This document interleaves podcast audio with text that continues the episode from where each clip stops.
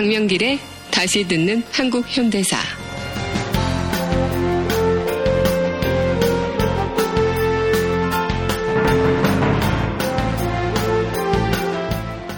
제 78강 유신전야 박정희와 김대중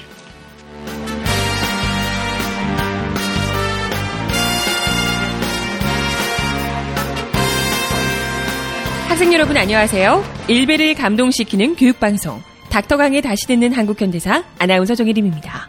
본 방송은 박세길의 다시 쓰는 한국현대사와 서울대학교 출판부의 한국사 특강 그리고 고등학교 한국사 교과서를 토대로 진행됩니다. 오늘도 닥터강 강명기 선생님 나오셨습니다. 안녕하세요. 안녕하세요. 학생 여러분, 어, 기말고사 보시느라고 아주 고생 많으셨습니다. 아, 학생들도 학생들이지만 우리 선생님이신 예. 강 쌤도 굉장히 고생 많으셨죠. 아마 공부는 뭐 학생들이 하는 건데 아무래도 이제 뭐 질문이라든가 예. 또 수업 시간 했던 것 중에 부족한 것. 네. 아무래도 이제 사교육 강사니까 네네. 이제 시험 성적하고 이제 제 밥벌이하고 그쵸, 생계하고 직결되죠. 예. 음. 다행히 어, 잘 봤나요, 학생들이 아이들이? 저를 위해서 시험을 잘 봐준 것 같아서 아주 고맙습니다. 네, 다행이네요. 강 선생님이 어떻게 좀 생업이 잘 다 되셔야 예. 우리 다드사도 우리 청취자분들께서 많이 신경을 써주셔가지고요. 네네. 어, 뭐 먹고 사는 데는 아 예, 아직은 뭐 괜찮나요? 뭐 돈 욕심이야 사람이 뭐 한도 끝도 없지만 예, 네네. 뭐 다행입니다. 다행히 빚지지 않고 살고 있습니다. 예. 아유 다행이네요. 우리 학생들이 계속해서 시험을 잘 봤으면 좋겠네요. 네, 어, 본격적으로 7월이 이제 접어들어서요. 메르스도 걱정했던 것보다 어찌됐건 좀 빨리 마감이 됐다고 해야 될까요? 마무리가 좀 되어가는 형국입니다. 아직까지 환자가 또 있긴 하지만요. 예. 네. 그리고 가뭄은 아직까지 계속 좀 어려운 상황이고요. 예. 어, 가뭄이 들었는데요. 보통 이제 전염병, 가뭄, 네. 이게 흉년이 들고 그러면 어 보통 그 나라의 지도자 예전 같으면 임금님이 그러게요. 어 음. 그 하늘에 사직단에 천재 하느님 그 종묘사직에 제사를 지내면서 네네. 나라를 보살펴 달라 그렇죠. 그런 걸 이제 제사를 지내는데 어 지금이 좀 그러한 상황 아닐까라는 생각이 드네요. 아, 그러게 말이에요. 우리 농민들이고 서민들이 굉장히 이제 고통받고 있는 때이기 때문에, 어, 가뜩이나 이제, 날씨도 더워서 힘들지만, 이 타들어가는 이 민심을 굽어 살펴주셨으면 하는 바람이 듭니다. 예. 네, 어, 오늘 78강을 시작해 볼 텐데요. 그 전에 오늘의 역사 어떤 것들 좀 살펴볼 수 있을까? 예, 오늘의 역사는 그 오늘의 주제와 좀 관련이 있는 것이 네네. 하나가 있고요. 또 이승만 대통령하고 이제 관련이 있는 게 있는데 네. 먼저 첫 번째로는 1952년 7월 4일입니다.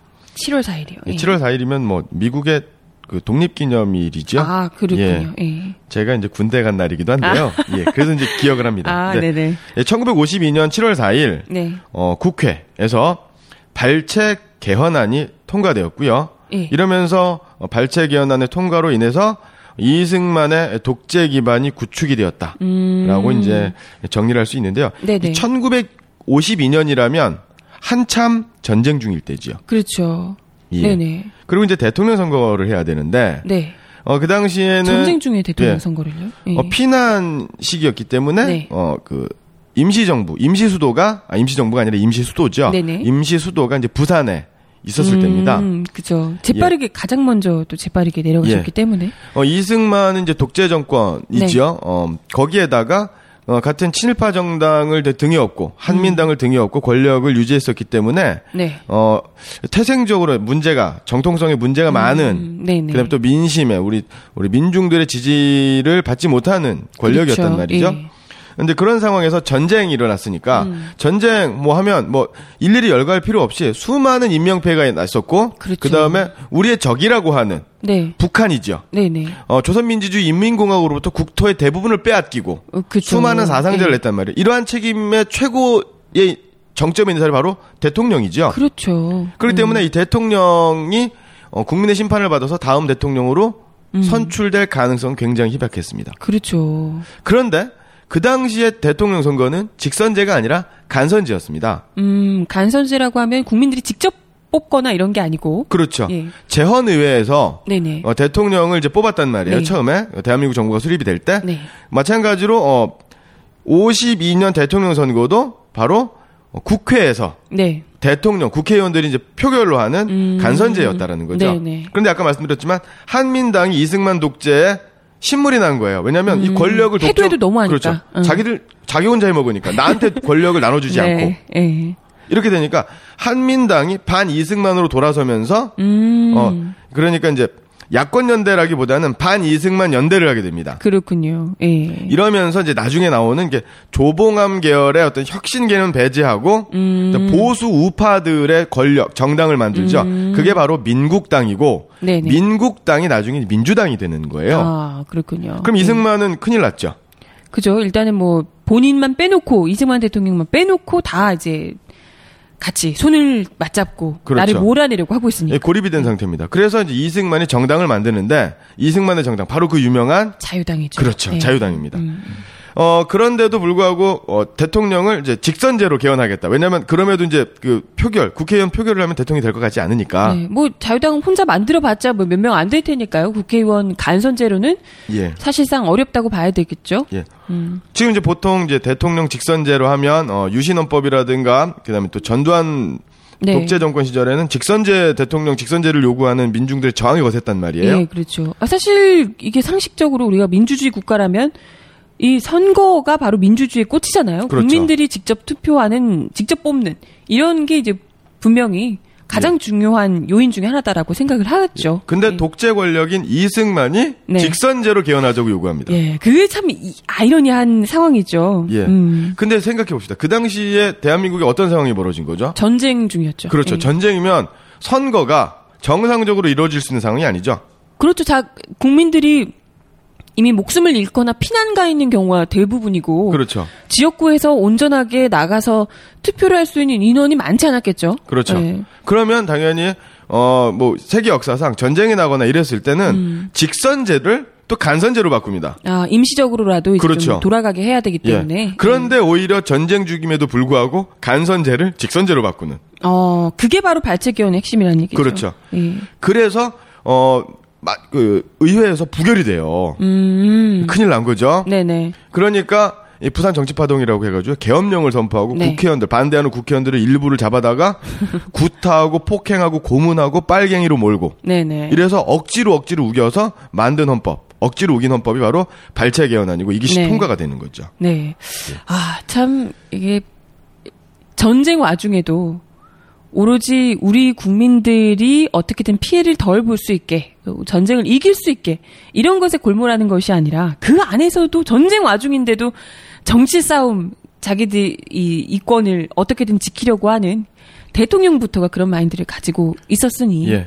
심지어 놀라운 것은 지금 북한 적이지 않습니까? 전쟁 네네네. 상대니까 네. 전쟁 상태에서 이 적인데 그럼 전방에 군인이 있지 않습니까? 그러게요. 군대를 빼서 자기의 계엄령 권력을 지키기 위해서 전방에는 군부대를 빼서 이건 북한을 이롭게 하는 것으로 국가보안법 위반이 아닐까 싶은데요. 맞습니다. 이 예. 방공법 위반입니다. 네네. 예. 아, 참, 이게, 북한과의 전쟁, 북한에 대한 위험성을 그렇게 강조를 했지만, 실질적으로는 오히려, 그보다도, 북한의 위험보다도, 자신의 정권의 위협이 되는 것이 더 중요했음을 똑똑하게 보여주는 발췌 개헌이었습니다. 예. 예. 뭐, 이야기를 함께 봤고요. 그리고 또 어떤 오늘의 역사 살펴볼까요? 예, 오늘의 역사 또 두 번째는 바로 어 2007년 노무현 정부 시절이지요. 어, 네. 7월 6일입니다. 네. 국기의 맹세, 국기에 대한 대한 맹세에 맹세? 예. 대한 수정안이 발표가 되었죠. 어, 제가 어렸을 때 배웠던 거하고 지금하고는 좀 다르더라고요. 저는 어렸을 때 배, 배웠던 게, 어, 조국과 민족의 무궁한 영광을 위하여 이렇게 그렇죠. 외웠었거든요. 예. 근데 요즘에는, 요즘의 걸잘 많이는 못 들어봤는데, 예.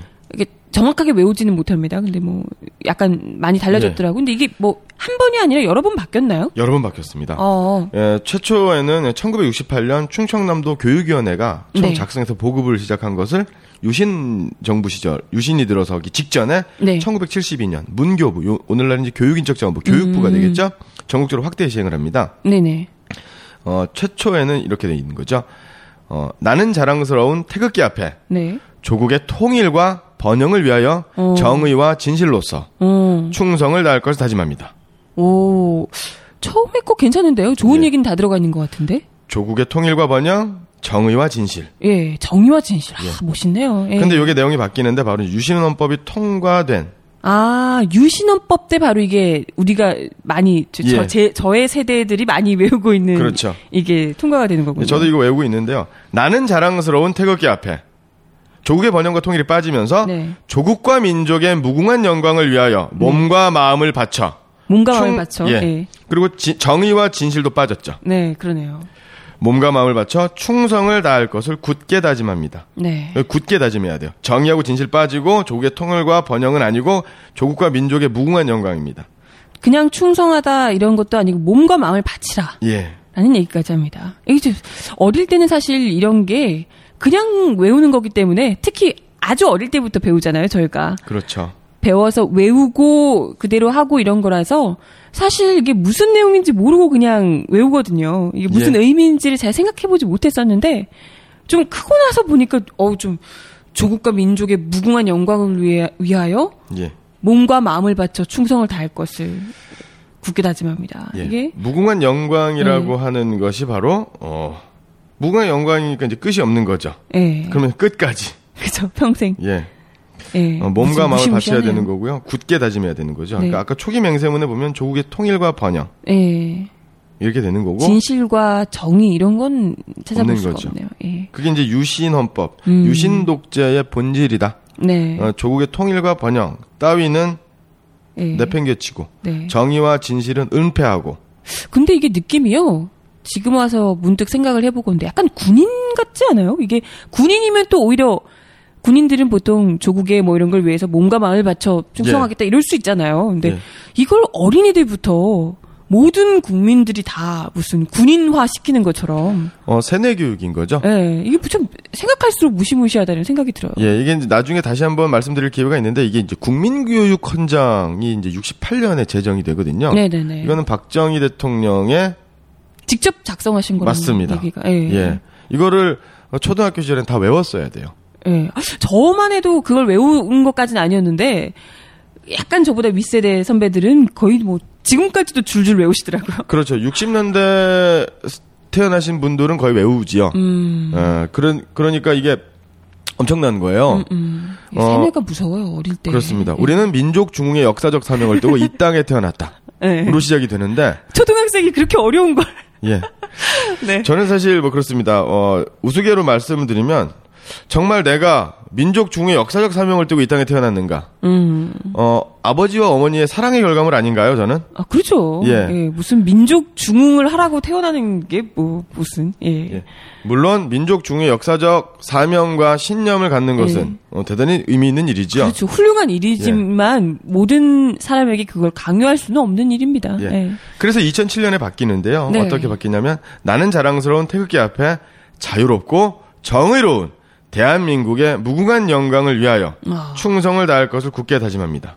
아. 몸과 마음을 바치진 않아도 되는 겁니다. 네, 그리고 자유롭고 정의로워야 정의로운. 되겠죠. 아, 이게 그러니까 너무 중요한 겁니다. 어, 네. 대한민국 대한민국이 대한민국 권력이 음, 어, 자유와 정의를 보장하는 그렇죠. 자유와 정의라고 하는 가치를 어, 가장 우선에 두고 네네. 어, 국민과 하나 되는 그렇죠. 이러한 가치를 지키자라는 네. 것을 국가와 국민이 함께 음. 어, 합의한다라고 하는 네. 의미에서 어, 유신헌법 때 통과되었었던 어, 변형된 좀 음. 왜곡된 국기에 대한 맹세와는 좀 다르다. 네. 이 국기에 대한 명, 맹세의 변화 과정만 봐도 이걸 바꾸고자 했던 정부가 어떤 것을 중시하는지, 예. 국민들에게 어떤 것을 세뇌시키고 싶어 하고, 어떤 국민, 어떤 국가로 만들고 싶어 하는지가 잘 드러나 있네요. 이게 지금 아까 얘기하신 뭐 자유롭고 정의로움, 이, 국- 이게 노무현 정부에서 바뀐 거잖아요. 그죠? 그렇죠. 예. 그런데 이게 아까 이제 1968년에 이제 시작이 네네. 됐다고 말씀드렸잖아요. 예. 이게 사실 이 국기에 대한 맹세 연원은 일제 강점기에 아. 한국 신민 서사와 그 맥을 같이 한다. 그렇죠, 그렇죠. 이게 막 예. 국가 중심의 군국주의, 네. 파쇼의 잔재거든요. 간단하게 말씀드리면 어, 한국 신민 서사는 이렇게 되어 있죠. 우리는 황국 신민이다. 음, 충성으로서 군국에 보답한다. 여기서 군국은 임금 군자, 네. 일왕이죠. 천왕의 나라에 보답하겠다. 보답하련다. 음. 둘, 우리 한국 신민은 신애, 믿음과 사랑, 신에 협력하여 단결을 굳게 하련다. 음. 우리 한국 신민은 인고 단련하여, 참고 단련하여 음. 힘을 길러 황도, 황국의 도를 선양하련다. 뭐 이런 내용인데 음. 네. 이게 바로 그, 그 일본을 위해서 일왕을 위해서 충성서약을 강요하는 음. 이게 이제 나치에서도 네, 독일 네. 나치에서도 있었던 네. 거거든요. 이게 어떻게 보면 독재 정권에서 주로 사용하는 방법이 아닐까 싶습니다. 근데 국기에 대한 명사가 꼭 그렇다는 게 아니라 지금 어떻게 보면 제가 아까 어린아이들한테 무슨 약간 군사 교육하는 것 같다라고 얘기했던 그 유신헌법 시절에 만들었던 국기에 대한 맹세가 약간 그때의 느낌, 그러니까 뭐 군대화시키는 전 국민을 군대화시키는 약간 좀 이런 이미지가 좀 맞닿아 있지 않나 이런 생각이 들게 하네요. 그러니까 독재 정권이 비슷한 성향을 가지고 있는 것 아닌가 생각이 듭니다. 예, 맞습니다. 제대로 아주 보신 거죠. 네네. 예. 아, 아무튼 오늘의 역사 7월 4일과 7월 6일 두 가지의 사례를 살펴봤고요. 그럼 오늘 본격적으로 본 강의 78강 유신전야 박정희와 김대중 편 함께 보도록 하겠습니다. 지금 여러분께서는 강명길의 다시 듣는 한국 현대사를 듣고 계십니다. 네, 제 78강 유신전야 박정희와 김대중 편 시작하겠습니다. 예. 이 유신전야라는 게 어떤 의미인가요? 어, 유신 전야, 어, 유신, 어? 장, 장, 그, 전날은 아니고요. 유신의 그 전년도. 즉, 네. 아. 유신이 1972년 10월 17일이니까, 네네. 어, 71년, 음. 70년의 상황 이다라고 네. 이제 볼 수가 있겠죠. 유신헌법이라는 그 말도 안 되는 법 위에 법, 악법을 만들어내게 된 계기가 됐다고도 볼 수 있을 상황이겠어요. 71년이 유신전야라는 게 예. 예, 어떤 상황이었는지 살펴볼까요? 어떤 70년, 일이 있었냐? 예. 자, 70년 11월 13일. 네. 이지요? 음, 아름다운 청년 전태일이 음. 근로기준법을 준수하라 하며 자신의 몸에 불을 당겼죠. 아, 그게 70년? 예. 네. 그리고 이제 그때가 이제 베트남 전쟁이 음. 예, 거의 뭐 끝나는 음. 미국의 처참한 패배, 네네. 어, 베트남 민중들의 어떤 어, 참혹한 희생이 음. 있었죠. 네네. 어 그리고 나서 72년에 어, 사법파동이라는 게 일어납니다. 네. 사법파동이라고 하는 게 뭐냐면 판사 37명이 집단적으로 서울 형사지방법원에 어, 판사 37명이 집단으로 사표를 낸 겁니다. 어, 왜요? 그러니까 이제 어, 판결할 때 이제 압력이 들어가는 거죠. 어. 부조리.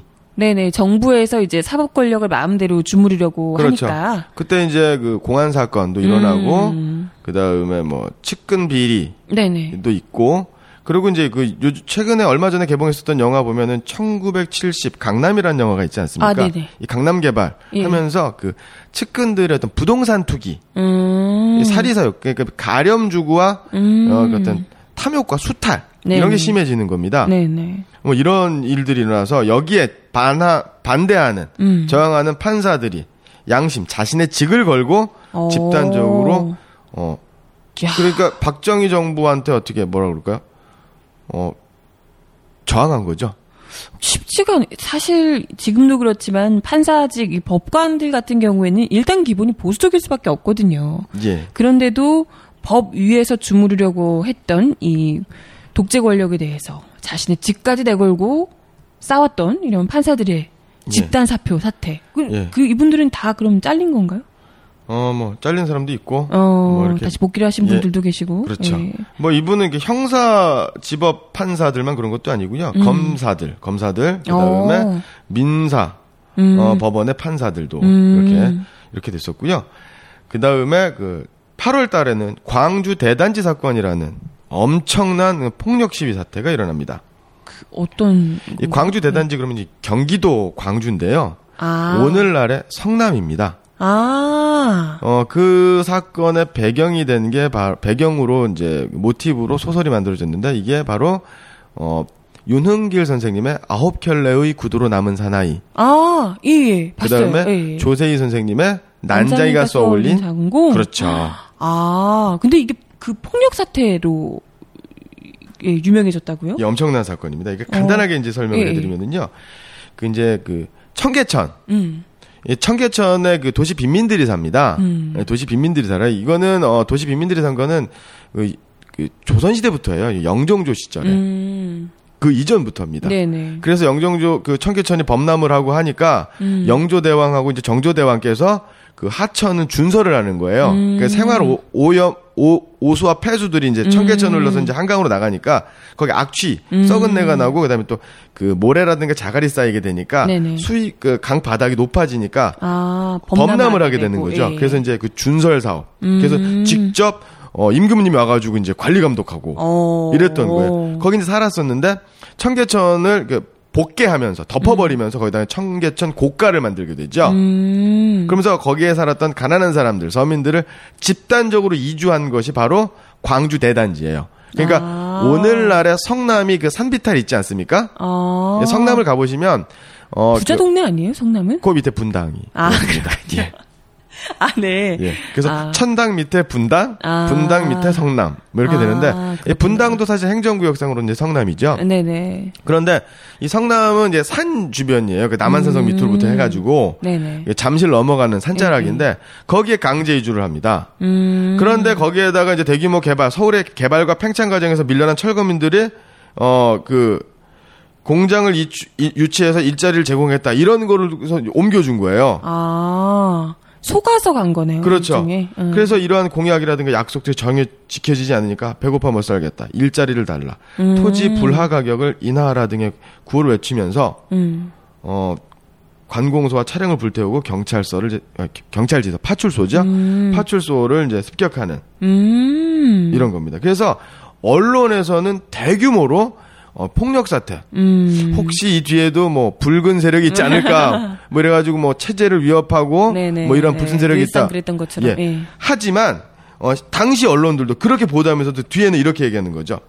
어, 광주 대단지를 이 폭력 음. 일부 몰지각한 어, 시민들이 폭력을 했, 했는데 땅값 인상이라든가 세금 음. 세금 폭탄에 겹쳐서 심한 생활고에 지친 주민들의 축적된 쌓이고 쌓인 불만이 폭발한 것이다라고 이야기할 정도로 음. 아, 네네. 어, 이건 국가에 문제가 있었다라는 거죠. 그죠. 그럴 만도 했네요. 예. 거의 이제 위에 쪽에서는 강남 1989, 1970?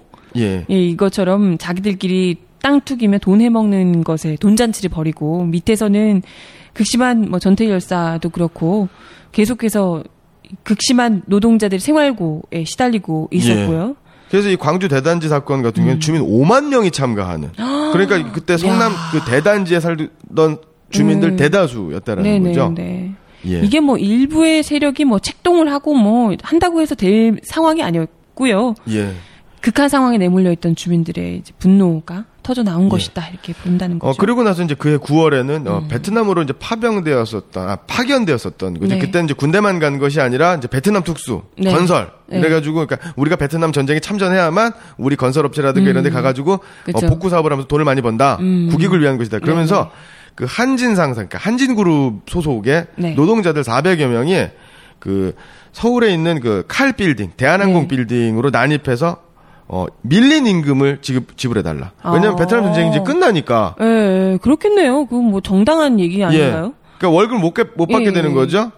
네. 어, 이러니까 이제 방화를 하게 되는 거죠. 아. 이런 격렬한 시위를 벌이게 되고 8월 18일에는 서울대학교 이제 물리대, 문과대학이죠. 물리대 네. 교수님들이 어, 대학 자주화 선언을 해 나가고요. 야. 그다음에 학생들은 어, 교련이라는 게 있습니다. 이제 군사 교육인데요. 예. 군사 교육을 의무적으로 대학생 때 받아야 돼요. 네. 뭐 어릴 때도 받았다고? 예, 고등학교 때도 받거든요. 예, 여학생도 받습니다. 네. 예. 이렇게 시위를 하게 되고 그리고 이제 10월 15, 15일 정도 되니까 박정희 정권이 경찰력만으로는 학생들 시위를 막을 수가 없는 거죠. 음. 그래서 서울 일원에 서울 부근에 위수령 그러니까 계엄령보다 조금 낮은 단계의 계엄령이다. 아, 거의 뭐 준 계엄령까지 간 그렇죠. 상황이군요. 그래서 서울 시내 주요 대학에 무장군인 그 다음에 대학에는 휴업령 음. 학생들 1,900여 명이 연행, 연행이 되고 음. 학내 서클이 해산이 됩니다. 네. 그리고 음, 어, 서울대생 내란음모 사건. 아, 어, 거기도 빠지, 빠지지 않네요. 예. 그런 것들이 1971년에 음. 일어나게 되는 거죠. 줄줄이 한 건 한 건당 정말 이게 점점 더 국민들의 분노가 커지고 있음이 느껴집니다. 이게 거의 극에 달해서 여기저기서 지뢰 터지듯이 터지고 있는 예. 형국이었네요. 그래서 유신을 선포하면서 그것을 억누르게 되는 거죠. 음, 보다 더 보다 더 강력한 공권력이 필요했던. 그렇죠. 그러면서 어 수그러졌다가 음. 어 79년에 이르러서 부마 항쟁이라든가 어 11.6 어, 박정희의 신복 부하였던 김재규가 음. 어, 박정희 대통령을 살해하는 일이 벌어지게 되는 네네. 거죠. 하여튼 이게 바로 이제 71년 상황인데요. 이것이 이제 사회 전체적인 상황이라고 한다면 음. 네. 정치적인 상황을 볼 필요가 있습니다. 예, 그렇죠. 그 이전에 박정희는 어 삼선 개헌을 해가지고요 네. 대통령을 이제 세 번째 합니다. 네네. 예 그렇게 되는데 어 71년 4월에 7대 대통령 선거, 음. 그 다음에 5월 달에는 어 8대 국회의원 선거가 네. 나오게 되는데요.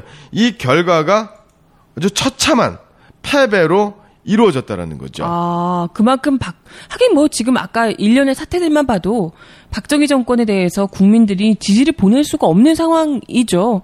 그럼 뭐 선거에 그대로 반영되지 않았을까 싶어요. 예. 어, 71년 4월 27일에 열린 어, 직접 선거로서 그때 박정희가 네. 공화당의 박정희 후보가 당선이 됐는데요. 네. 어, 69년 10월 21일 삼선 개헌을 통해서 어, 대통령은 1차 안에서 중임할 수 있다는 조항을 대통령의 계속 재임은 세, 세 번으로 음. 한한다 라고 이제 바꾼 거예요. 네. 그러고 나서 공- 민주공화당 전, 전당대회에서 만장일치로 네. 어, 추천을 받아서 대통령 선거에 후보 대통령 후보가 되고 다시 출마를 하게 되는 거죠. 네. 그때 야당이 음. 야당이 민주당이었는데 이때 나온 사람이 우리가 너무나 잘 알고 있는 김영삼 음. 그리고 김대중 아, 그렇군요. 예, 있습니다. 그때만 해도 김영삼 전 대통령이 야당 시절에 그렇죠. 였죠. 예. 그때 나온 게 바로 이제 40대 기수론 음. 이렇게 되는 겁니다. 그래서 어 야당에서는 김영삼 후보가 사실 유- 우세했었어요. 음. 어 그러다가 김대중 후보가 쫓아가는 네. 형국이었는데 막판에 어, 기적적인 역전극이 일어나면서 대통령 후보로 김대중 후보가 이제 선출이 됩니다. 오. 예. 야. 예, 그래서 이제 1971년에 이제 대통령 선거, 4월 대통령 선거를 하는데, 어, 그때 김대중 대통령이 바로 박정희가 이번에 대통령이 되면 음. 총통, 종신토록 대통령이 되려고 하는 영구 집권을 획책하는 총통제로 헌법을 바꿀 것이다. 음. 라고 예언을 하죠. 어. 그게 사실 적중하죠. 예, 그게 바로 이제 유신 헌법이니까요. 예, 맞습니다. 그래서 김대, 그때 이제 그, 박정희는 저에게 한 번만 더 기회를 주신다면, 뭐 이런 거죠. 한 번만 기회를 주신다면 영원히 예. 해먹겠습니다. 이런. 그때 그 박정희 권력이 어, 박정희 독재 정권이 얼마나 그 부정 선거를 자행했냐면 네. 선거 비용이 그 당시 그 공화당이 쓴 선거 비용이 당시 대한민국 GNP의 GDP의 7%. 정말 막 뿌렸군요, 돈을. 예. 근데 그 돈이 자비가 아니잖아요. 그렇죠. 국민들 세금이잖아요. 그러니까 이제 바로 삥땅 치고 뇌물 받고 네네. 그런 식으로. 재벌에게 대기업에게 특혜를 주고 네네. 그러니까 광주 대단지 사건이 일어나게 되는 거고 서민들의 삶은 그렇게 주었다면서. 그렇죠. 전태일 열사가 분신하게 되는 거죠. 이 기본적인 그 참혹 참혹한 사건들의 그 바닥에는 그 네. 원인에는 바로 이제 박정희와 박정희의 부당한 권력이 있었다라는 거죠. 네네. 예. 그렇게 엄청난 어, 부정 선거를 자행했음에도 불구하고 김대중, 야권 김대중 후보와 예. 그리고 박정희 대통령의 선거는 어떻게 치러지게 됐습니까? 예. 어, 박정희 민주공화당 박정희 후보 기호 1번입니다. 네. 어, 전체 득표의 53.2% 어. 634만 2,828표를 얻습니다. 음. 그다음에 신민당의 어, 김대중 후보는 539만 5,900표, 어. 100만 표 차이죠. 45.2%의 득표율입니다. 어. 그러니까 이런 엄청난 네. 부정선거를 자행하고도 100만 표 차니까. 그렇게까지 돈을 쓰고 뿌리고 하면서 했는데 부정선거를 얼마나 또 많이 했겠습니까? 투표함 그때만 해도 뭐 투표함 막 바꿔 치고 했던 시절들인데 아 그랬더라면 실제로 제대로 했더라면 오히려 선거에서 박정희 당시 대통령 후보가 그냥 떨어질 수도 있었겠다 이런 생각도 드네요. 예. 그리고 이때 본격적인 본격적인 지역 감정. 음 김대중 후보를 겨냥해서 예. 그러면서 이런 얘기를 합니다. 신라 대통령을 뽑아야 된다. 신라는 뭐예요? 신라 삼국시대에? 우리가 남이가 네. 어. 아, 그때부터 이제, 어. 아, 경상도에서 네. 경상도에서 김대중 표가 나오면 어 이 햅쌀에 어 맛있는 이 싸, 좋은 쌀에 뉘, 즉 겨가 낀다, 티가 낀다. 그래서 음. 되겠느냐? 말도 안 되는 악랄한 그, 그 지역 지역, 감정을 조장을 한 거고. 김대중 후보를 인기가 많은 김대중 후보를 어떻게든 그렇죠. 깎아내리기 위해서 지역 감정을 했다는 거죠. 예. 아, 만약에 김영삼 후보였더라면 뭐 어떻게 했을까 궁금하네. 그렇죠. 예. 예, 아무튼 어쨌건 간에 네. 이렇게 해서 어 김대중 어 박정희 대통령이 박정희가 삼선에 성공을 하면서 음. 그럼에도 불구하고 어 자신의 권력 기반한테 위태를 와지게 되는 음. 이런 상황이 이제 벌어지게 되는 거고요. 그 다음에 그 다음 달에 바로 어 8대 국회의원 네. 8대 총선이 이루어지게 되는데 바로 이제 한 달 후인 5월 25일 날 치러집니다. 음. 어 여기서 또 참패를 했다는 거죠. 예. 요때는 그 153명을 직접 선거로 소선구제로 이제 뽑고요. 음. 그다음에 전국구 이제 비례대표로죠. 오늘날에 51명을 해 가지고 국회의원은 204명이었습니다. 총. 음. 네. 예. 그렇게 됐는데 그러면 이제 이것도 엄청난 부정선거가 자행이 돼야 되는데 네네. 야당이 어 되게 선전을 합니다. 그래서 개헌 저지선 음. 국회의석의 3분의 1 이상을 확보해 확보하게 되는 거죠. 어. 그러니까 어 3선에서 4선 개헌을 못 하게 되는 거예요. 음. 그래서 예. 법적으로 할 수 있는 수단이 없어지니까 그냥 밀어붙여 이게 됐구나. 여기에서 이제 집권 세력에서는 두 가지가 이제 생기게 되는데요. 네. 하나는 이제 박정희의 생각이 중요한 거죠. 네. 이대로 가다가는 5년 후에 음. 어, 4년 후에 대통령은 음, 못하겠다. 못 하게 되는 거죠. 국회의원도 다 뺏기고. 그렇죠. 음. 그러면 특단의 조치를 마련해야 되는 거죠. 음. 그래서 어 유신헌법을. 유신헌법을 준비하게 되는데 음. 이 유신헌법을 만든 핵심적인 사람이 바로 신직수입니다. 아, 신직수. 이 사람이 예. 뭐 어떤, 신직수가 그 당시에 법무부 장관이에요. 음, 예. 법무부 장관이시니까 뭐또 유신헌법 이런 걸 만드는데. 예. 뭐 이렇게 되는 거고요. 네네. 어, 신직수의 부하 검사가 응. 있습니다. 그, 부하검사요? 어, 예. 이 사람이 바로 그 당시에 이제 종신 대통령제가 있었던 나라가 이제 총통제라고 하는데요. 네. 대만입니다. 아, 대만으로 이 검사를 신직수가 이 검사를 파견을 하죠. 아, 배워오라고? 그렇죠. 어, 어떻게 하면 우리 박정희 대통령을 영구 집권하게 할 수 있는가를 예. 배워오라고? 어, 이 사람이 어, 유명한 검사고요. 이 사람도 법무부 장관, 검찰총장을 했던 사람입니다.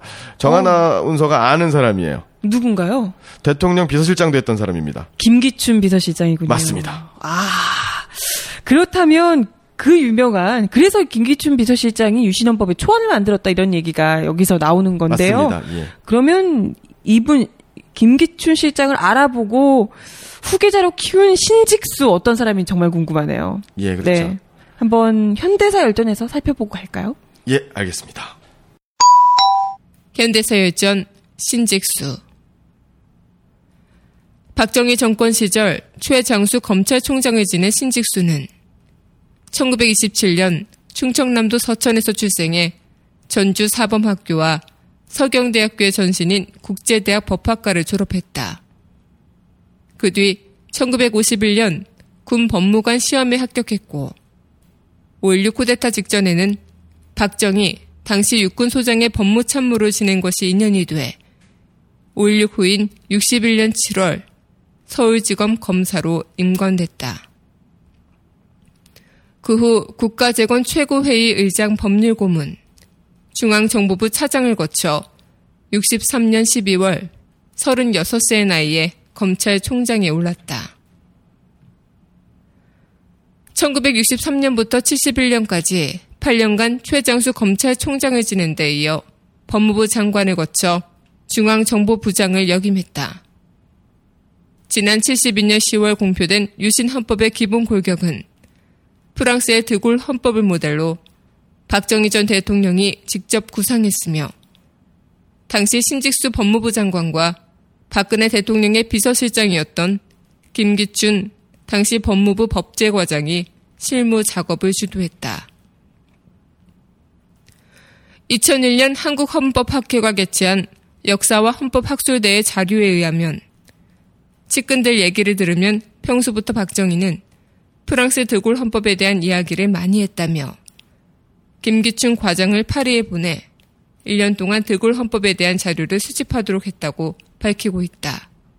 당시 박정희는 유신을 선포한 이튿날인 1972년 10월 18일 청와대에서 법학자들을 불러놓고 유신 헌법에 대해 헌법학자들한테 맡기려고 했으나 보안 관계로 맡기지 못하고 법무부에서 작성한 것인데 내용은 헌법 제정에 대한 내 구상이다. 이제부터 법무부에 가서 작업을 도와달라고 했다고 한다.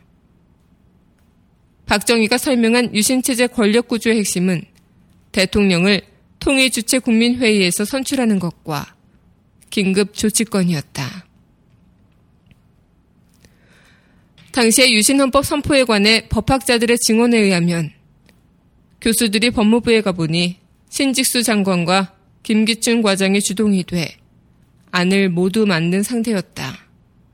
신직수 장관이 유신 헌법의 골격은 손댈 수 없다고 해 문구에 대한 수정 정도만 했다고 한다.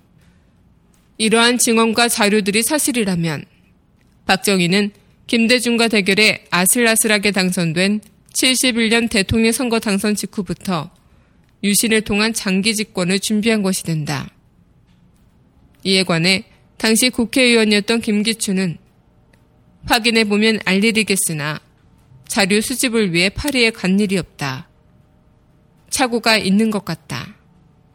나는 당시 법무실 평검사였는데 장관이 여러 검사들에게 자료 조사나 스터디를 맡겼다. 프랑스에서는 비상사태 하에서 대통령 권한이 어느 정도냐 하는 것 등에 대해 조사하고 스터디해 보고하는 정도 외에 다른 것은 없었다고 말했다. 삼성그룹 이건희 회장의 처남인 홍석현 중앙일보 회장은 신직수의 사위이며 우리나라의 대표적 소셜 커머스 기업인 티켓몬스터의 대표 신현성은 그의 손자다. 신직수는 2001년 9월 사망하였다. 네, 신직수 중앙정보부장 그리고 뭐 예. 법무부 장관까지 하셨던 신직수 씨의 이야기를 현대사 열전에서 살펴봤고요. 예. 이렇게 참 치밀하게 조사를 하는 동안 예. 그러면 어, 유신헌법을 준비하고 있다는 걸 뭐 박정희 전 대통령을 비롯해서 주변 사람들이 다 이제 공유를 하고 알고 있었던 건가요? 추진을 같이 했던 건가요? 어, 그랬으면 난리 났겠죠. 예, 어디서든 새 나갈 수도 있었을 테니까요. 어, 구- 예. 온 구- 전국민적인 저항에 직면을 했었겠죠. 음, 일부 아주 최측근들만 알고 비밀리에. 있었던 거예요. 예. 비밀리한 겁니다. 네네. 어, 근데 뭐 이제, 어, 언, 어떤 자료에 의하면 미국의 CIA에서는 이미 알고 있었다. 국민들은 몰라도 미국은 다 알더라고요. 뭐 이런 예. 이야기들도 있고 아직 예. 정확하게는 제가 아직 파악은 못했지만 네네. 뭐 미국에서는 알았을 수도 있고 몰랐을 수도 있겠죠. 네네. 하지만 이것은 어, 유신헌법이라든가 음. 영구 집권은 되게 비밀리에 아주 치밀하게 준비가 되었었다 라는 네네. 것이고 그 핵심에 신직수와 음. 어, 김기춘 네. 두 명의 검사 출신 네. 정치인이 있었다라는 것이죠.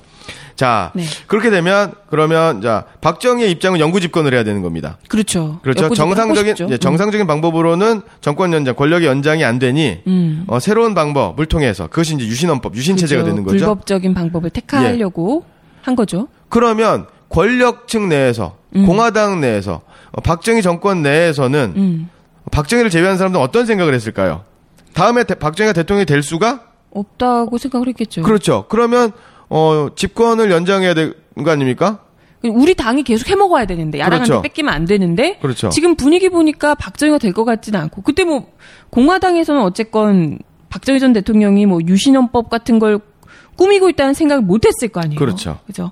예. 그러면 상황상 박정희는 안 되니까 다음에는 내가 해먹어야겠다. 차기 그죠? 차기 지도자가 어, 나와야 되는 어, 거죠. 어, 어. 차기로 내가 해야, 해야겠다. 즉 2인자 싸움 아, 자기들은 또 그걸로 바빴군요. 예. 음. 이렇게 되는 겁니다. 네네. 자, 이러면 이제 박정희는 이제 집권 세력 안에서 원래부터 어, 네. 김종필이 2인자로 부상하는 것을 막으려고 음. 막아야 되는 겁니다. 그래서 네. 뭐, 어, 사실 뭐, 다른 집권 세력에 비해서 네. 죄가 약하다는 게 아니라 어, 김종필은 상대적으로 부정부패를 심하게 하지는 않았다는 것 같아요. 네. 뭐, 안 했, 뭐- 같- 같다는 겁니다. 에, 그, 아니 그 권력을 확실하게 대통령이 되거나 하진 않았으니까. 예. 그리고 네. 어, 박정희에 대해서 어, 어떤 뭐 항명이라든가 네. 어, 권력을 넘본다거나 이러지는 않았어요. 음. 어, 그럼에도 불구하고, 어, 그, 집권 세력 내에서 김종필을 바라보는 것이 바로 박정희 다음은 김종필이다. 음. 라는 거죠. 그래서 본의 아니게든 자의 반, 타의 반으로, 음. 어, 되게 많이 그 수모를 좀 당하고 외국으로 어. 많이 떠나가게 되고. 야, 이런 생각을 많이 했습니다. 많이 받았군요. 본인은 그럴 의사가 없었지만 어쨌건 남들이 날 2인자로 봐주니까. 예, 적어도 형식적으로는 그런 의사를 보이진 않았죠. 아, 네. 자기를 지키기 위해서 그랬을 네, 수도 네, 있고요. 네. 하여튼 그러니까 어 그, 박정희는 다시 말씀드리면 집권 세력 안에서 김종필이 2인자로 부상하는 걸 막으려고 해야 돼요. 그럼 견제 세력을 만들어야겠죠. 음. 네네. 이 견제 세력에 4인방이 생깁니다. 어. 이게 바로 이제 백남옥, 김성곤, 길재호, 김진만 음. 이런 네 명인데 네네. 어, 이 사람을 이제 4인방, 이제 4인 체제라고 하는데요. 이 중에서도 이제 김성곤이라는 사람이 있는데 네. 이 김성곤은 이제 쌍용 그룹의 이제 창업주입니다. 아. 예. 어, 이 김성곤은 박정희의 형 박상희. 음. 그다음에 박상희의 친구인 어, 5.16 군사 쿠데타 이후 군사 반란 이후 김일성의 밀, 밀사로 남쪽으로 내려왔다가 처형당한 음. 아. 황태성 네네네. 등과 함께 어, 경북 지방 대구 아. 경북 이 이 연고지니까 고향이니까 그쪽에서 좌익 사회주의 계열의 활동을 했었던 사람이에요. 어. 그러니까 어, 이런 사람의 견제 세력으로. 어, 그러니까 김성곤은 김성곤은 어, 박정희와 굉장히 밀접한 관계가 있었던 거고, 그러니까 박정희가 어, 김성곤을 통해서 김종필을 견제하려고 했었던 거죠. 음. 김종필은 충남 부여 출신이에요. 음. 음. 어, 박정희는 네. 경북 문경 출신 아닙니까? 대구 네, 경북이 네, 아닙니까? 네, 그러니까 네. 자기 측근 세력들, 고향 선후배가 제일 믿을만 하죠. 그렇죠. 예. 이렇게 밀었던 거죠. 자, 거- 거기다가 김성곤 같은 경우에는 어, 어, 재정위원장, 음. 공화당의 재정위원장, 그러니까 돈 되는 사람이에요. 아, 중요하죠, 그게. 예. 선거는 돈인데. 하여튼 네. 뭐 이렇게 되니까 김성곤은 어 김종필을 견제하면서 자기가 2인자가 되는 음. 거기다가 어 대통령 선거에서도 박정희한테 신승을 박정희가 그 김대중한테 가까스로 이겼고 음. 네네. 그리고 어, 야 야당의 개헌 저지석을 개헌 저지 네. 의석을 확보했기 때문에 박정희의 재출마는 안 되고 그럼 차기 권력은 나한테도 올 수 있겠다. 음. 그래서 막대한 돈, 그 다음에 또 인맥, 이런 걸 활용해 가지고요. 뭐 경찰서장이라든가 군수라든가 시장이라든가 이런 사람들을 주요 자기 사람들을 곳곳에 심습니다. 야. 준비를 만반에 하셨는데 안타깝게도 박정희 대통령 그럴 의사가 전혀 없었잖아요. 그렇죠. 내가 하는 게 더 중요한 거지. 그러니까 박정희는 그 눈치를 챈 거예요. 네. 음. 어, 요놈 봐라. 이렇게 되는 거죠. 그래서 반대로 김종필 쪽 사람이었던 내무부 장관 오치성. 음. 오치성을 내무부 장관으로 내세워가지고요. 음. 김성곤하고 이제 나머지 그 네 명이 심어놨었던 사람들 다 잘라내는 거예요. 어. 그러니까 치열한 암투가 이제 벌어지는 거죠. 계속 싸우도록 만들면서 위에서 혼자 독재를 하려는 속셈이었군요. 어. 그러니까 김성곤 같은 경우에는 이러다가 차기 권력은 물론 김종필에서 음. 날아가겠다. 제게 제거되겠다 라는 생각을 하니까 그 국, 대- 그 뭐야 국무위원 즉 장관이 장관은 어떻게 됩니까? 국회에서 임명 동의안 음. 청문회도 해야 돼. 그때 뭐 청문회는 없었지만 임명 동의, 동의안이 통과가 되지 않습니까? 네네. 어 김성곤 등이 야당하고 붙어가지고요. 어 오치성 내무부 장관의 해임 건의안을 어. 통과시켜 버립니다. 어. 야. 그러면 반란을 한 거죠. 예, 박 지금처럼 배신의 정치한 거네요. 그렇죠. 배신의 정치죠. 그러니까 정치. 박정희 대통령이 단단히 화가 난 거죠. 예, 배신을 했으니까. 예. 그러니까 다 잡아들여라. 그래가지고 어. 공화당 의원 23명이 중앙정보부로 연행이 됩니다. 아 근데 법적으로 뭔가 문제가 있는 건 아니지 않아요? 뭐 그때 뭐 법이 통했는 사회는 아, 아니었죠. 그죠. 지미국 법인 때였으니까 중앙정보부가 잡아들였군요. 지도세도. 지금은 임기가 있는 대통령이지만 내년에는 어, 임기가 없는 왕이 될 텐데. 아, 그럼요. 뭐뭔 어. 상관이야? 예. 예. 그래가지고 공화당 의원 23명을 무시무시하네요. 연행해가지고 그 당시 그때는 그 남산 남산이라고 했습니다. 네. 남산에 이제 중앙정보부가 있었는데 네. 남산 지하실. 야, 아니 지금은 배신의 정치라고 하면서 이제 그 선거로 심판해 주십시오 이런 얘기를 하시는데 그땐 직접 심판을 하셨어요. 예, 맞습니다. 그래서 어, 중앙정보부에 공화당 의원 23명이 끌려가지고 멍석말이. 어, 그래서 그 중에 그 한 사람은 거의 뭐 폐인이 되고, 음, 어, 국회의원인데. 예, 어, 김성곤 씨는 뭐 코수염이 뽑혔다. 는 이야기도 있습니다. 사- 근데 네. 그 고문당에서 코수염이 뽑혔다. 그때 그 김성곤은 그 캐릭터가 바로 뭐냐면 그 카이저 수염이라고 해가지고요. 아, 예, 이렇게 좀 예, 멋지게 예, 했으면 예, 난자, 예, 예. 난거 있지 않습니까? 예. 어, 그런데 이제 그걸 뽑혔다라는 이야기도 있는데, 어. 뭐, 뽑힌 건 사실이지만 그 과정 고문당에서 뽑혔는지는 뭐 정확하지는 않습니다. 그거만 어쨌건 간에. 예. 네. 하여튼 이러면서 음. 이거를 바로 이제 12, 10월 2일 날 있었던 12항명 사건이라고 아. 하면서 이 공화당 안에서 집권 세력 안에서 박정희 중심의 일당 독재 네네. 그러니까 집권 여, 여당 안에서의 음. 박정희 독재 체제가 수립이 되는 그러면서 네. 유신의 박차를 가하게 되는 예. 그때도 역시 내부 집안을 단속시키고 자기들 밥그릇 싸움을 하고 있던 이들을 두들겨 패서 다시는 찍소리 못하도록 만들어 놓은 다음에 이제 예. 이제 뭐 야당을 또 치겠죠. 예. 그러면 그때 어 김대중 대통령 당시 대통령 후보였죠. 네네. 어, 신민당의 국회의원이었던 어 김대중 후보는 음. 김대중 의원은 어떤 활동을 했는가? 네.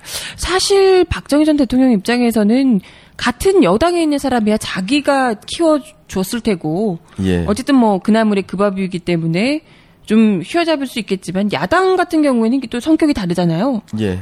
뭐 직접적으로 설득하거나 이런 걸로 될 문제가 아니고 그야말로 골칫덩이 있을, 수- 있을 그렇죠. 거예요. 이 정치라는 게 이제 명분과 대의인데 음, 네. 어, 민주주의라고 하는 뭐 네, 이런 것에 이제 위반되는 되어서는 안 되겠죠. 그렇죠. 어, 이제 김대중 대통령을 이제 간단하게 좀 말씀을 드리면, 어, 음. 1960년에 그, 그러니까 그 총선 있죠? 네. 5대 총선에서 강원도 인제에서 출마합니다. 아 그래요? 예. 이게 져요. 아, 어, 낙선을 어, 하고요. 네네. 그러고 나서, 음, 그러고 나서, 어, 61년, 음. 61년 5월 14일 날 강원도 인제에서 보궐선거가 치러지게 됩니다. 음. 그러니까 그 자유당의 후보가 네. 이겼었는데 이 사람이 뭔가 그- 잘못을 해서 아니죠. 어, 살구 혁명이 일어나게 되는 거죠. 아. 자유당 출신이니까. 그 국민권이 박탈이 됩니다. 그래서 네네. 의원 자격 박탈하면서 음. 재보궐 선거가 이루어지게 돼서 예. 당연히 그 음, 김대중 후보가 당선이 되게 되는 거죠. 재보궐 선거로. 음. 아 그렇군요. 그런데 이틀 뒤에 5.16 쿠데타가 일어나죠. 아. 그리고 국회가 해산됐죠. 네. 그래서 의원 활동을 못 합니다. 어. 예. 그러다가 그러다가 1963년에 민주당 소속으로 고향 목포에서 제6대 국회의원으로 당선이 되고요. 음. 네. 이때 이제 재선 국회의원이 되는 거죠. 이틀 아. 국회의원하고 아 운이 나쁘다고 해야 할지 좋다고 해야 될지. 예. 예. 64년이 굉장히 중요한데요. 네. 어, 그, 당시 야당이 그, 뭐냐면 64년이니까 이제 한일협정이 일어났을 때입니다. 아, 그렇군요. 예. 예. 근데, 어, 야당 의원 중에 김준현 의원이라는 사람이 있었는데요. 네. 공화당 정권, 박정희 정권이 한일협정 협상 과정에서 1억 3천만 달러를 들여와 정치적으로 사용했다라고 폭로를 하죠. 네. 예. 예. 그, 어, 그러니까 공화당에서는 가만히 안 있겠죠? 음. 어, 뭐, 거짓말이다! 이렇게. 네. 라고 거짓말을 또 치는 거죠. 그리고 공화당 출신의 국회의장 이효상을 시켜가지고요. 네. 어, 회기 마지막 날 구속시켜버립니다. 구속동의안을 전격 상정을 하죠. 누구를요? 그 야당 의원. 예, 야당 폭로했었던. 아 폭로를 했다고? 예. 아 진짜 대단하네요. 그러니까 예. 지금. 몇 년 전에 그 미국의 첩자인 것 같은 미래창조과학부 예. 김종훈 의원, 김종훈 예, 그 예. 미래창조과학부 내정자를 이제 쫓아낸 예. 그 국회의원이 체포되고 구속되지 않았습니까? 아 그죠 그죠. 예, 이런 일하고 좀 유사한데요. 하여튼 어 이러니까 이거 이제 부당한 거 아닙니까? 음. 이때 김대중 대통령이 당시 김대중 의원이 엄청난 일을 합니다. 의사 진행 발언을 하는데요. 음. 네. 물한 모금도 마시지 않은 채 어, 5시간 19분이나 연설을 합니다. 어. 그러면서 원고도 없이 한일 국교 정상화, 한일 협정 과정에서 잘못된 점, 아. 그다음에 또 야당 의원을 구속한 김준현 의원을 구속한 것에 대한 부당성을 조목조목 지적을 하고요. 네. 그래서 결국 구속 동의안 처리가 무산이 됩니다. 그 유명한 필리버스터. 그렇죠.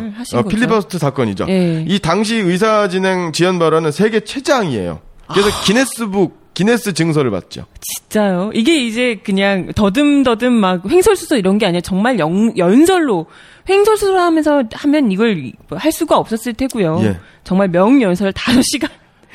대단하십니다. 진짜. 그러면서 예. 김대중이 야권 재선 의원임에도 불구하고 스타가로 예. 어, 국민의 관심을 어, 정계의 관심을 예, 그죠. 한 손에 한 한 번에 받게 되는 음. 거고요. 그러니까 김, 김대중 의원은 김, 그 김 뭐, 뭐, 박정희의 눈에 그죠. 뜨인 거죠. 죄를 가만히 놔서는 안 되겠구나. 어, 네네. 예. 이러고 나서 어 7대 국회의원 선거에서 음. 어 그 그 목포에서 네. 어 목포에서 그 다시 이제 국회의원 선거를 하게 되는데요. 네네. 어 박정희 대통령이 이때 직접 목포로 와가지고 국무회의를 엽니다. 어. 그러니까 대대적인 김대중 낙선 운동을 벌이죠. 야, 그때 생각하면 뭐 대선 후보까지도 아니었고 국회의원 이제 막 재선한 예. 국회의원이었는데요. 젊은 젊디 젊은. 예. 그래서 어 박정희가 방해 공작을 펼쳤음에도 직접 몸까지 예, 움직여서 예. 이겼을까요? 졌을까요? 박- 당연히 김대중 의원이 됐겠죠. 됐습니다. 예. 그럼에도 불구하고 된 거죠. 예. 그러면서 승승장구하면서 이제 40대 기순을 내세우면서 네. 김영삼 후보하고 어, 김대중 후보하고 경선에 붙게 되는 음. 거죠. 어, 짜릿했겠네요. 그때. 예. 그리고 네. 그때도 김영삼 후보가 되게 압도적이었던 음. 거고. 네네. 그랬는데 막판에 마지막에 역전으로 음. 대통령 후보가 당선이 된 거고요. 대단합니다. 김대중 전 대통령께서 이미 지금 또 고인이 되셔서 역사의 인물이 되셨지만 그 정말 무시무시했던 독재 권력 속에서도 결코 한 번도 꺾이지 않고 계속해서 예. 이게 오신 거잖아요. 이게 정치 지도자의 실력 아니겠습니까? 이게 대의와 원칙에 충실한 어, 예. 오늘날의 어, 여당이든 네. 야당이든 어, 정치 지도자들이 이러한 어, 덕목 네. 자신의 원칙과 어, 신념에 충실하기를 그러고 예. 그러고 그리고 그러한 원칙과 신념은 어, 민중 국민의 어, 의거해서 네네. 그런 원칙과 맞습니다. 신념을 세웠으면 좋겠다. 그럼 대통령 선거 얘기만 잠깐 또 말씀드리면요. 이 대통령 후보 때 아까도 말씀드렸지만 이런 얘기를 합니다. 만약에 어, 71년 선거에서 또다시 박정희 대통령의 당선을 허용한다면 이 나라는 영원히 선거가 없는 총통 시대가 올 것이다. 음. 네, 라고 네. 주장을 하죠. 네. 이게 바로 그, 어, 어, 유명한 천, 어, 4월 18일 장충단 공원 선거 유세입니다. 네. 예언이 됐어요. 예. 이거, 이, 이 유세로 나중에 허위사실, 허위사실 유포 네. 선거법 위반으로 입건이 됩니다. 그리고 10월 유신이 그, 바- 발생하지 않습니까? 네네. 그러면서 이처럼 됐는데 얘기한 대로 됐는데 이게 어떻게 내가 선동가냐 이게 어떻게 허위사실 유포냐라고 반박했었던 아. 일이 있습니다. 아, 그게 그런 의미일 수 있어요. 원래 그럴 마음이 없었는데 김대중 대통령 말을 듣고 음. 그렇지. 다- 선동당해서 당신의 유언비어로 내가 선동당했다. 선동당해서 아 그럴 생각 없었는데 너 때문에 내가 유신헌법을 만들었다 장기 집권을 하게 됐다 이런 얘기일 예. 수도 있습니다. 그 당시 서울 지역에서는요. 네. 김대중 후보가 박정희 후보보다 39만 표를 더 얻었어요. 아 서울이 또 예. 항상 이 수도권이 이 척도가 되거든요. 민중들이 특히나 뭐 이렇게 지역 감정하고 좀 별개로 떨어져 있는 그렇죠.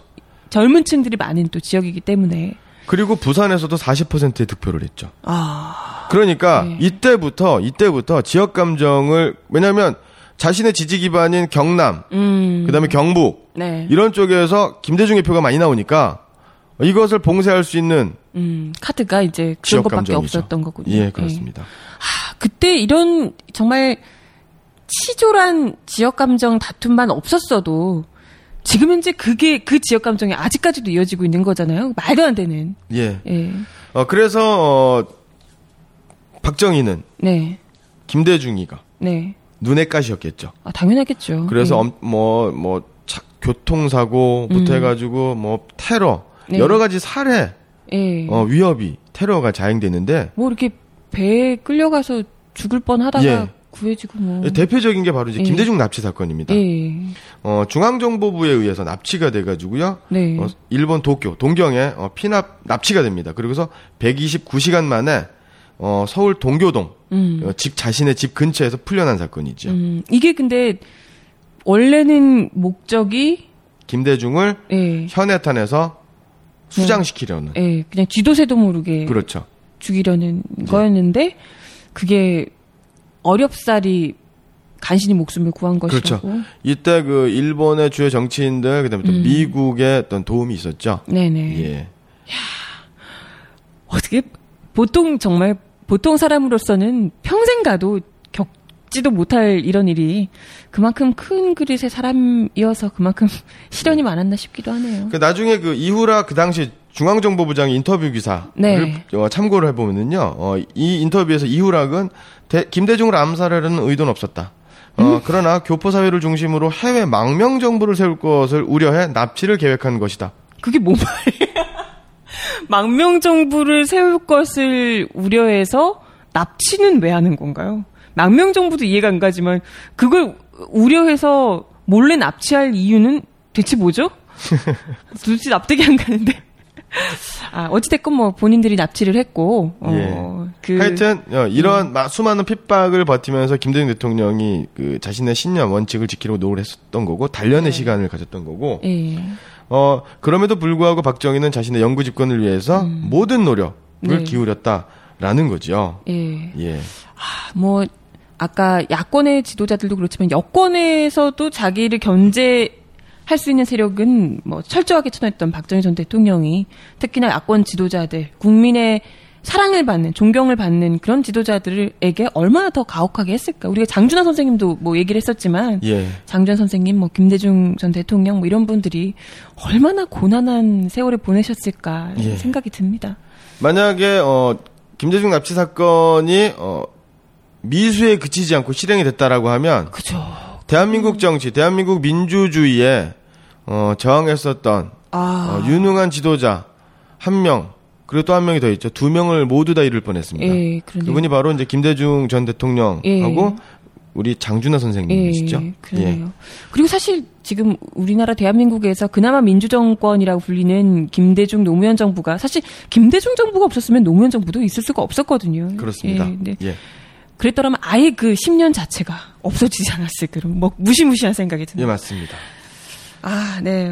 어, 78강을 지금 함께하고 계시고요. 유신헌법 들어가기 전에, 직전에 어떤 상황이었는지를 함께 이야기를 해주고 계신데요. 역사 디자비로 이 내용과 관련해서 뭐 좀 같이 살펴볼 만한 이야기가 있나요? 예, 어찌 보면 지금하고 어, 그때하고 어, 그렇게 막 다르지 않은 음. 것 같습니다.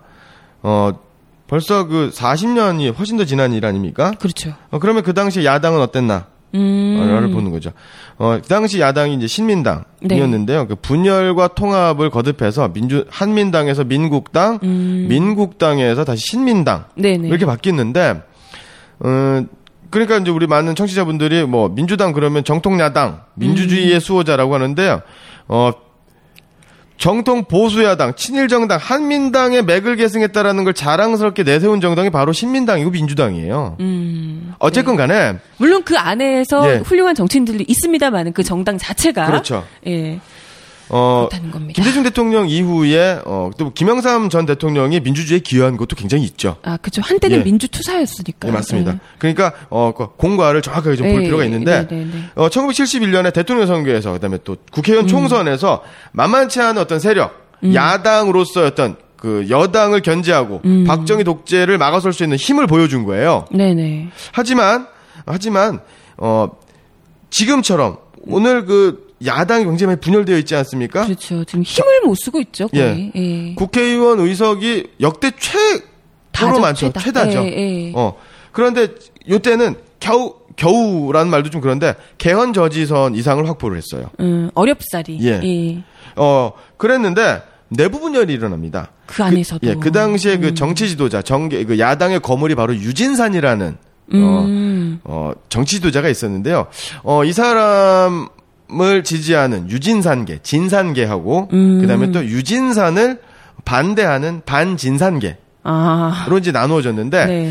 어, 유진산 하면 이제 장면하고 조금 예. 비교할 필요가 있는데 우리가 이제 4.19 혁명이 일어나서 장면 정무, 장면 내각이 이제 성립이 되지 않습니까? 예, 예. 요때 그 대통령 후보라던 권력을 장악하기 위해서 싸웠던 대립했던 음, 그 정파가 바로 민주당의 구파와 신파예요. 음. 신파의 어, 우두머리가 장면이고 네네. 어, 구파의 지도자가 유진산이었던 거죠. 아, 그렇군요. 예. 예. 그러면서 이제 구파가 이제 남은 건데 이 구파가 이제 진산파로 그다음에 또 유진산을 중심으로 한 진산파 그다음에 또 반진산파로 나눠지는데 음. 네. 유진산의 계열에 유진산파에 있었던 사람이 바로 김영삼 아. 의원이고 네. 그다음에 반진산파에 있었던 어, 국회의원이 바로 김대중 대통령인 거죠. 음, 일단 두 분 다 뭐 야권, 그 당시에는 야당 의원이었던 건 맞고요. 예. 예. 어 그래서 어, 뭐 이런 말이 요때 생긴 겁니다. 낮에는 야당, 밤에는 여당. 음, 유진산 의원을 두고. 아니요, 아니요. 그, 그 야당들이 다 그랬던 거예요. 전체적으로. 아, 야당들이. 예. 여기에는 어, 박정희 정부의 어떤 공작, 음. 그러니까 야당 의원들을 매수하고 아, 아, 그렇구나. 지금도 그렇지 않습니까? 여당 의원하고 야당 의원하고 뭐 TV에 비춰진 건 서로 막 싸우고 격렬하게 욕도 욕설까지 하면서 막 예. 싸우지만 나중에 끝나면 막 눈물 흘리시고 그러던데. 그렇죠. 예, 안타깝다. 예, 그러면서. 끝나면 형님 동생하고 네, 이방구 총리 안타까우면서 예. 그랬던 기억 나네요. 예. 어 그러면서 얼마나 심하게 분열이 됐냐면요. 전당대회를 진산파하고 반진산파하고 따로따로 개최할 정도. 어머. 거의 분당 수준인 거죠. 그 같은 당이라고 할 수 없는 수준 아닌가요? 예. 그렇군요.